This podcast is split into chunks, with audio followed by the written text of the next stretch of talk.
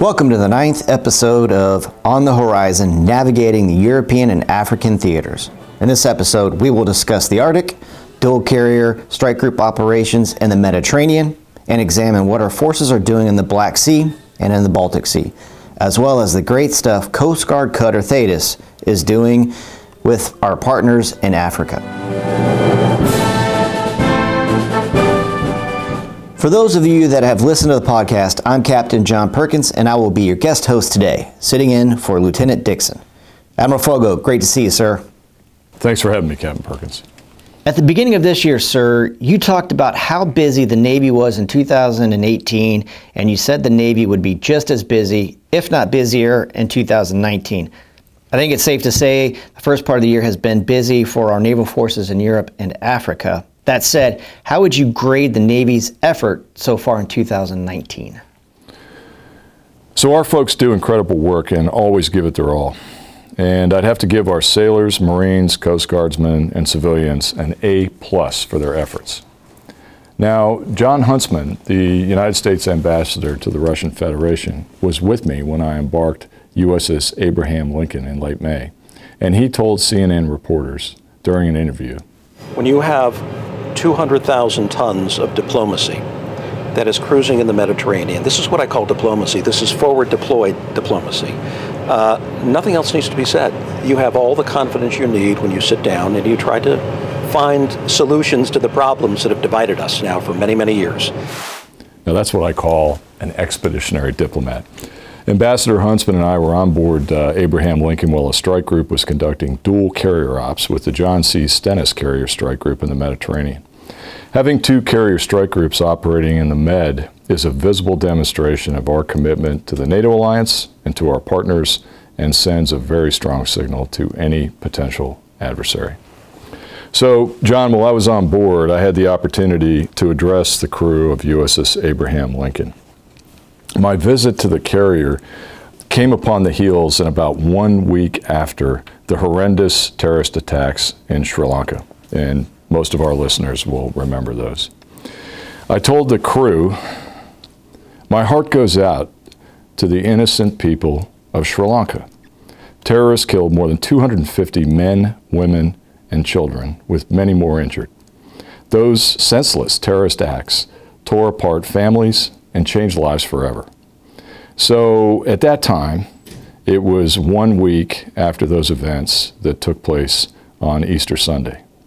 And I asked the Abraham Lincoln crew a rhetorical question. I said, So, what happened in the United States of America last weekend? I answered my own question on the 1MC. Absolutely nothing. And this is because of you, the members of the United States Navy, the men and women operating out here on the tip of the spear, playing the away game to keep terrorism as far as possible from our shores. This was a powerful message to each of these sailors, and I meant every word of it. So, Captain Perkins, in the final analysis, what grade would you give our forces? Well, that's easy. An A plus, sir. Good answer, Captain Perkins. Job security, sir. At least for the next week, shipmate. Thank you, sir. And speaking of security, China made some noise at its 70th anniversary during which the People's Liberation Army Navy displayed its first operational aircraft carrier. Now, this was the same day that you and Ambassador Huntsman were on USS Abraham Lincoln. Can you talk about this from the perspective of the great power competition? Sure, John. And, and to answer your question, let me provide uh, three points. First of all, let's establish a few facts. No other country in the world comes close to the power projection capability offered by one of our U.S. nuclear powered aircraft carriers, much less two of our carriers. And our being able to host two carriers at once and for them to successfully complete dual carrier strike group operations is an awesome display of naval power projection. Between USS Abraham Lincoln and John C. Stennis, we had 130 aircraft, 10 ships, and more than 9,000 sailors in action, working together side by side in the Mediterranean. No other country in the world can do that. Secondly, and something extremely important, we had three foreign warships operating with and alongside these two strike groups. When I was aboard Abraham Lincoln, CNN correspondent Fred Pleitgen from the Moscow Bureau was with me. From the flag bridge, we could see a warship just a few hundred feet off the carrier's port side, doing uh, plane guard operations. I told Fred, hey, look at the flag on that warship. It's not an American flag. Rather, it's the flag of the Spanish Armada. That ship was the Spanish frigate Mendez Nunez, an Aegis ship, which joined the Abraham Lincoln Carrier Strike Group during workups in the United States and as an escort throughout its deployment to current day. The French Navy uh, had a frigate, Languedoc, and the British Navy had their destroyer HMS Duncan as a part of the John C. Stennis Carrier Strike Group in the eastern part of the Med. Wow, just think about that. And before John C. Stennis entered the Mediterranean, the strike group conducted dual carrier ops with the French aircraft carrier Charles de Gaulle and successfully completed operations with the Essex Expeditionary Strike Group, which, by the way, was flying the new F 35B Lightning embarked on board the ship. What other country can successfully conduct dual carrier strike group operations with its own country and conduct dual carrier operations with another country one week apart in different bodies of water just after working with the most advanced fifth generation strike fighter in the world. Now, I'm sure that China's Maritime Parade was a great event, but I'd have to say the U.S. Navy had its own operational fleet review in the Mediterranean at the same time. Third, our dual carrier operations were conducted in the Mediterranean Sea, a strategic body of water that can support three different combatant commands and three separate continents at the same time. And only the U.S. Navy can conduct these operations from the Mediterranean across these three boundaries simultaneously. Enough said. Going back to the beginning of April, you visited Bergen, Norway. What was the purpose of your visit to Bergen? Yeah, it was great. And I've been to Bergen before, um, many times as commanding officer of USS Oklahoma City and in subsequent assignments. It was great to be back in Norway and talk with uh, my friend and Norwegian Chief of Naval Operations, Rear Admiral Nils Stensønes, and to hear perspectives from Arctic scholars during the Naval War College Regional Alumni Symposium that was held in Bergen. The focus of the symposium was the Arctic. The main point for my talking points during that symposium was uh, the Arctic is nobody else's lake. It's an international domain, and that is why we're interested in keeping it free and open. If you remember, John, I spent much of October and November in Norway leading Exercise Trident Juncture 2018, which was the largest NATO exercise since the end of the Cold War. For my longtime listeners, you may remember Trident Juncture from episode four of this podcast when we discussed the exercise in great detail. It's important to mention Trident Juncture because many people ask me what the U.S. and NATO are doing in the Arctic and say that Russia seems to be militarizing the region, forgetting or just not aware that we just completed the largest NATO exercise north of the Arctic Circle since the end of the Cold War. Trident Juncture included all 29 NATO allies as well as partners Sweden and Finland. Military participation was enormous. 50,000 soldiers, sailors, airmen, and Marines participated along with 70 ships, 10,000 vehicles, and 250 aircraft. For this reason, we simulated an Article 5 scenario where we focused on answering a NATO ally's call for help. We picked the most challenging operating environment we could think of, Norway, in the late fall, which poses significant operational difficulties. But it is critical to train and fight in any environment, and we gained valuable Arctic experience while we improved our collective defense capabilities. So my trip to Bergen, John, was just a continuation of a bigger conversation concerning support to our allies and partners, ensuring the defense of Europe and the United States, and preparing for the future. And it was also good to highlight what we've done up until this point. Admiral, we see that the melting of the ice in the high north is opening up previously closed off shipping lanes. What role do you see us playing in the future of the growing Arctic Ocean due to de-icing of the region? Well, John, first and foremost, the U.S. Navy has long operated in the Arctic region. The Arctic has long been strategic terrain, and it is critical to defend the interests of the United States and our partners and allies. We work with our Arctic allies and partners in numerous forums to address shared regional concerns, including fisheries management, search and rescue, shipping safety, and scientific research. It's imperative that we remain actively engaged in the region, especially with Arctic allies and partners, where all Arctic nations conduct military training and exercises on a regular basis. By leveraging experience and knowledge through Nordic partners, we have much to gain. They have a wealth of experience in northern latitude operations and are highly skilled, technologically advanced, and neighbors who are interoperable with our NATO forces. And, sir, there are other players in the regions who are making moves to control the Arctic, and in some cases, even saying they're changing the rules. In previous podcasts, we have discussed Russia's growing military footprint in the Arctic and China's ever growing desire to transverse through the northern routes. And what do you see as the main challenges for us in the Arctic? Well, the Arctic's largely been peaceful since the end of the Cold War, John. The geostrategic environment is changing.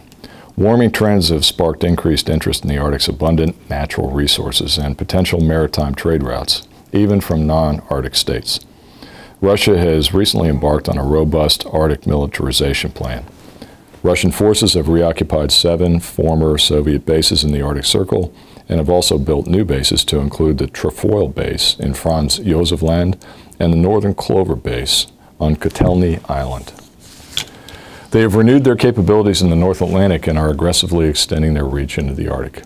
The improved capability of Russia to project power in this region from the Northern Sea route to the Greenland Iceland UK gap is something we must pay particular attention to, especially as we witness Russia's aggressive actions in the Black Sea and the Eastern Mediterranean, to include jamming of GPS signals during Exercise Trident Juncture. Even though not an Arctic nation, China too is seeking greater influence in the Arctic. With last year's release of China's Arctic policy, it became clear that the Chinese are looking to the north. Identifying themselves as a, quote, near Arctic state, unquote, China has eyed investment opportunities that range from natural resource exploration to the future commercial maritime traffic potential of the Polar Silk Road. And that's their term. At the recent International Arctic Forum in St. Petersburg, representatives signed an agreement for a new Chinese Russian Arctic Research Center, further strengthening Sino Russian Arctic ties. However, you know, John, Russia and China remain wary partners given their differing stances on Arctic governance and development, which could cause friction between these two powers.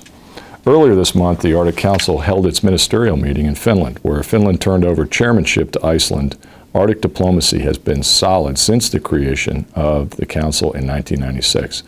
But like the ice of the high north, we're starting to see some fissures. The increased involvement of non Arctic states in the region, to include China, France, Germany, Japan, South Korea, and the United Kingdom, amongst others, has thus far been in accordance with customary international law. But it will be vital to ensure that this continues. The influx of non Arctic states in the region has posed challenges, but the Council is well equipped to confront most of these issues. Yet it has one limitation the mandate explicitly excludes military security. That's where the United States Navy comes in, and as an extension of diplomacy and guarantor of peace and stability. Yet Russia has made alarming statements that could question the freedom of the seas in the Arctic. Recently, the Russian government enacted a policy change that intends to require foreign governments to provide 45 days of advance notice for transits of sovereign immune vessels along the Northern Sea Route, which is the Arctic route that connects the Kola Peninsula with the Bering Strait. This new law further requires foreign warships to embark a Russian pilot, as well as provide details about the vessel, a clear violation of sovereign immunity. Russia has also noted that they might bar innocent passage through the territorial sea for any reason, and they have threatened to sink any craft that defies Russian mandates while sailing in the Northern Sea route. Restrictions such as these are inconsistent with international law. The 1982 United Nations Convention on Law of the Sea, Article 45, clearly states that there should be no suspension of innocent passage through straits used for international navigation. The U.S. Navy has long abided by and upheld customary international law. We provide freedom of navigation for all nations, regardless of the international body of water, whether it's the South China Sea, the Black Sea, the Arctic Ocean, or anywhere else. If Russia attempts to enforce beyond what the law of the sea allows, it could set a dangerous precedent for the entire international community. That is, powerful coastal states may amend the law of the sea whenever they want to for their benefit and because they possess weapons capable of enforcing their new policies. Russia is not the only concern in the region. While China has called for the Arctic to be treated as global commons and advocated for unhindered passage of maritime traffic, their behavior in the South China Sea and elsewhere stands in stark contrast. So the Arctic presents a new challenge for freedom of the seas, but one we're prepared to meet. It's critical for the United States Navy to maintain a presence in the region to protect the American people, our sovereign territory and rights, natural resources, and interests of the United States and our allies and partners. As the Arctic enters a new era of unprecedented access, the U.S. Navy will work with its allies and partners to actively shape the future of the world's smallest ocean in line with our shared values and interests. U.S. Naval Forces Europe is committed to ensuring peace and stability across our area of operations, to include the High North. Great stuff, sir. Along that same line, and to reinforce this message that our Navy is committed to ensuring peace and stability, we talked about dual carrier ops in the Mediterranean and our Navy's efforts in the Arctic. Where else have Naval Forces Europe and Africa been this year? Well, John, to answer that question, uh, I think it's important to provide you my perspective on Europe. If you were in the International Space Station right now, looking down at the Earth, you'd see Europe as a landmass surrounded by water. So, if you think of Europe as a large peninsula, not only do you see the importance of maritime forces, but you could also see where U.S. naval forces are operating. While we were conducting dual carrier operations, USS Ross was busy in the Black Sea conducting maritime security operations. This year, we've had ships work with the navies of Turkey, Romania, Bulgaria, Ukraine, and Georgia.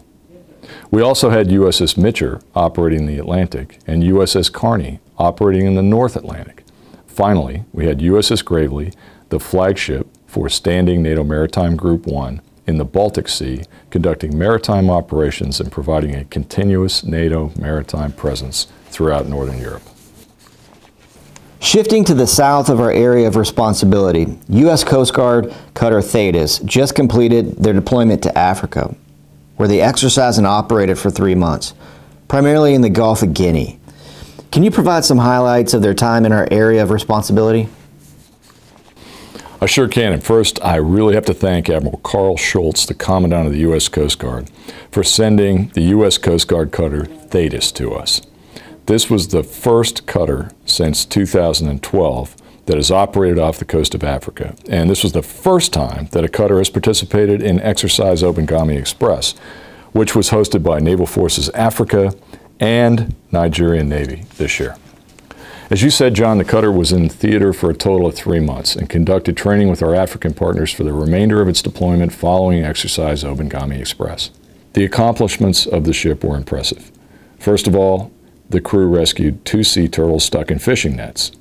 They also saved the lives of two stranded fishermen who had been previously declared dead at sea, and worked alongside the Nigerian Navy and the Cabo Verdean Coast Guard during Operation Junction Rain for law enforcement at sea. Operation Junction Rain is the capstone of the U.S. African Maritime Law Enforcement Partnership, where our Coast Guard boarding teams advise and assist African partners with tactics and techniques to combat illegal fishing, human and narcotics trafficking, piracy, and pollution during real world enforcement operations. This is United States experts working with African security forces to help enforce their laws in their waters and provide them with the tools and training to help them succeed, while also providing our teams the ability to learn from our African partners. Thetis did a lot of training exercises and operations while it was in the region. There was also a personal story that I shared during our last podcast, episode 8, about an ensign I met who was originally from Harare, Zimbabwe, immigrated to the United States, graduated from the United States Coast Guard Academy, joined the Coast Guard, and returned to the continent of Africa that he came from on board U.S. Coast Guard cutter Thetis. Truly a great story. And I encourage those of you who missed it to check out episode 8. You can also see a video interview in our website and Facebook page called The American Dream. as I've said before, we work by, with, and through our African partners during exercises like Obangame Express and operations like Junction Rain, which only further our partnerships and our friendships. Admiral, thank you for your time and for allowing me to fill in for Lieutenant Dixon. Thank you, Captain Perkins, and I look forward to seeing Lieutenant Dixon next time.